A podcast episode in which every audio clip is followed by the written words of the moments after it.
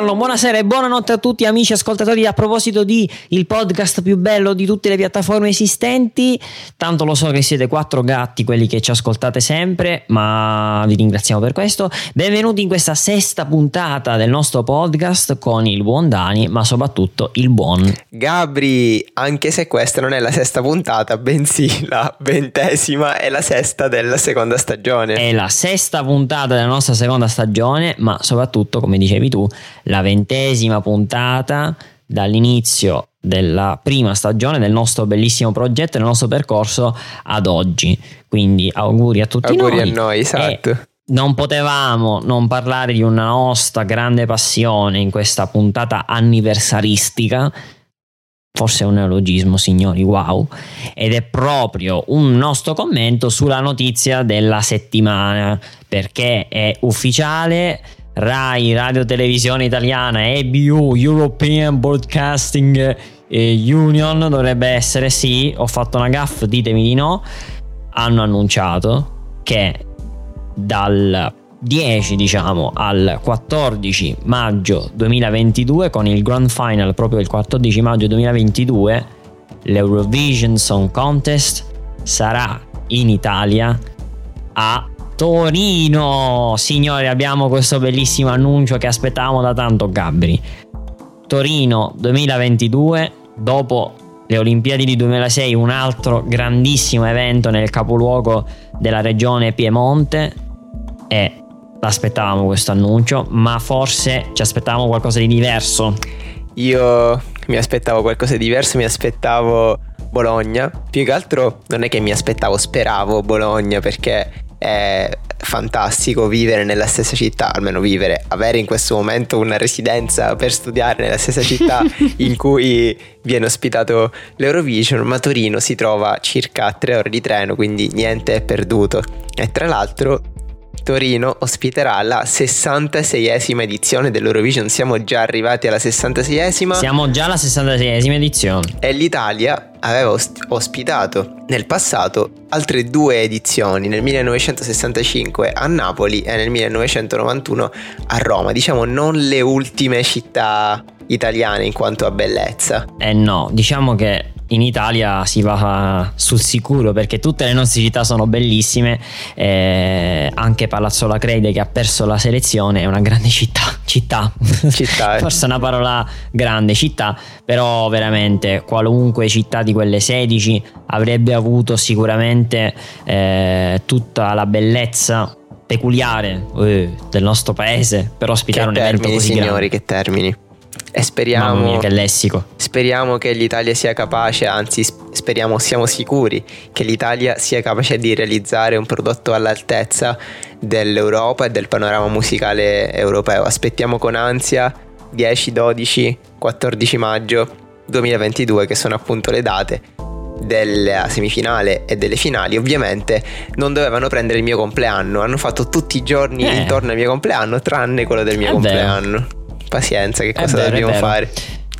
È vero, sarà come dicevi tu la terza edizione ospitata eh, qui in Italia del, eh, dell'Eurovision Song Contest che ricordiamo è un- per noi un grande vanto, nasce sulla scia del nostro Festival di Sanremo perché proprio l'idea di un dirigente della RAI, quella di creare una eh, facsimile diciamo del nostro Festival di Sanremo che non avesse soltanto dei cantanti italiani eh, in gara ma proprio tutti gli stati dell'Unione eh, radiotelevisiva dell'EBU dell'Europa appunto e per partecipare a questo bellissimo concorso che appunto come dicevo sarà qui per la terza volta dopo la vittoria di Giola Cinquetti nel 64 e di Toto Cotugno nel 90 E ci sarà una bellissima edizione in seguito alla vittoria dei Maneskin che adoriamo tantissimo Gabri che eh, sicuramente saranno i grandi protagonisti ospiti eh, della- dell'edizione che attendiamo con grande gioia. Il successo mondiale dei Maneskin ha rivoluzionato veramente il nuovo rock non solo in Italia ma anche negli altri paesi. Sono stati per tantissimo tempo in cima a tutte le classifiche soprattutto con il loro singolo Beggin ma anche con eh, I Wanna Be Your Slave e altre canzoni che hanno veramente riempito i cuori di tutti gli ascoltatori europei.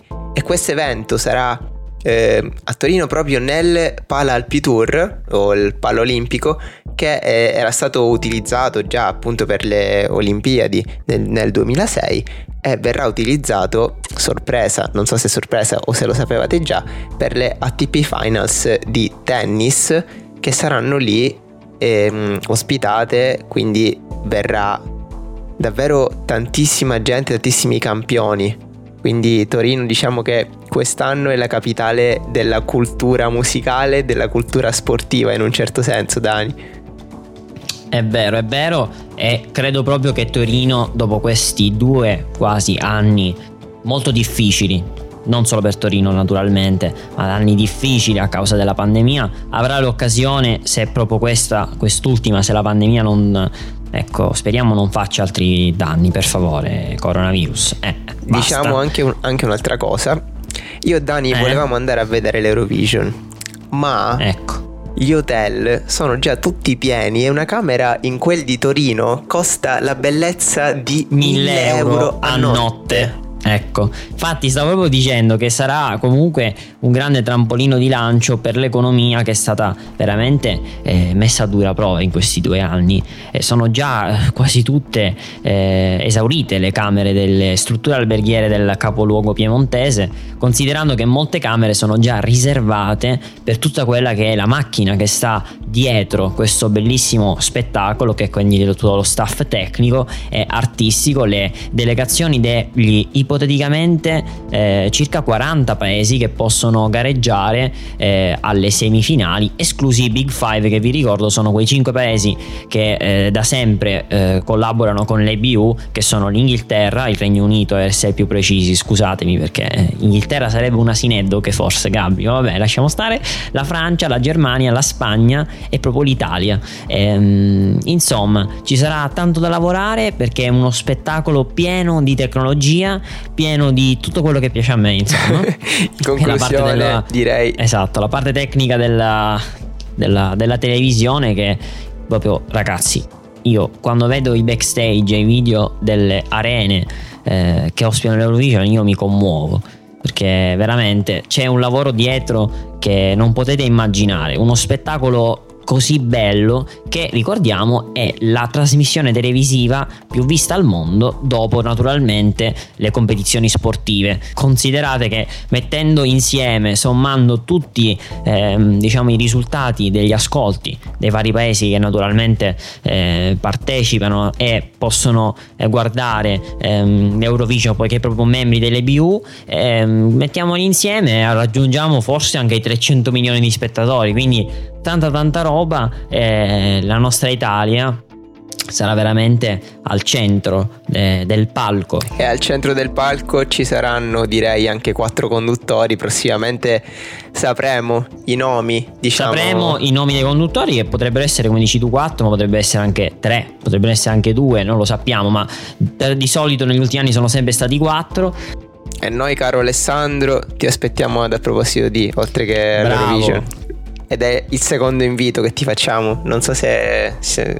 Io aspetto veramente Alessandro Cattelan alla, alla conduzione dell'Eurovision, aspetto altri eh, attori, cantanti che sono simbolo dell'Italia, ma sono anche simbolo eh, della cultura internazionale, attori famosi all'estero, ma anche famosi in Italia, che possono permettere eh, ecco, di rendere omaggio e rendere il giusto lustro a tale manifestazione anche grazie alla conduzione che è relativamente importante in una manifestazione in cui al centro c'è la musica molto più rispetto al nostro Sanremo però comunque è un ruolo importante e mi aspetto veramente dei nomi interessanti. Sono curiosissimo non vedo l'ora che sia maggio 2022 per vedere Torino 2022 Eurovision Song Contest. Wow! Comunque volevo aggiungere tutti i riferimenti a Matilda De Angelis sono puramente casuali ovviamente. Ciao Matilda Ti amiamo, ti amiamo. In conclusione, ragazzi, vi voglio dire una cosa: se non siete ricchi, non potete andare a vedere l'Eurovision. No. Questo è assodato. No. Possiamo dire così. Va bene, credo che sia il messaggio e la morale di questa puntata. Esatto. Gabi. Chiudiamo qui questa puntata. Vi ricordo di andarci a seguire su Instagram a proposito di punto podcast perché lì mettiamo anche degli spoiler nelle storie. Per esempio, oggi avevamo messo uno spoiler. Ovviamente era molto facile intuire il tema della puntata. E poi di andare a visitare e eh, veramente onorare il sito che ha fatto Dani a proposito di .web.app mi raccomando andate a vederlo perché è veramente un capolavoro. E qui eh. lui non è proprio perché l'ho fatto io non è un capolavoro non è convinto Finisce comunque eh. qui la eh, sesta puntata della seconda stagione, ventesima del nostro podcast. Vi diamo appuntamento prossimamente, non sappiamo con quale argomento come al solito, però prossimamente con Dani e Gabri. Ciao!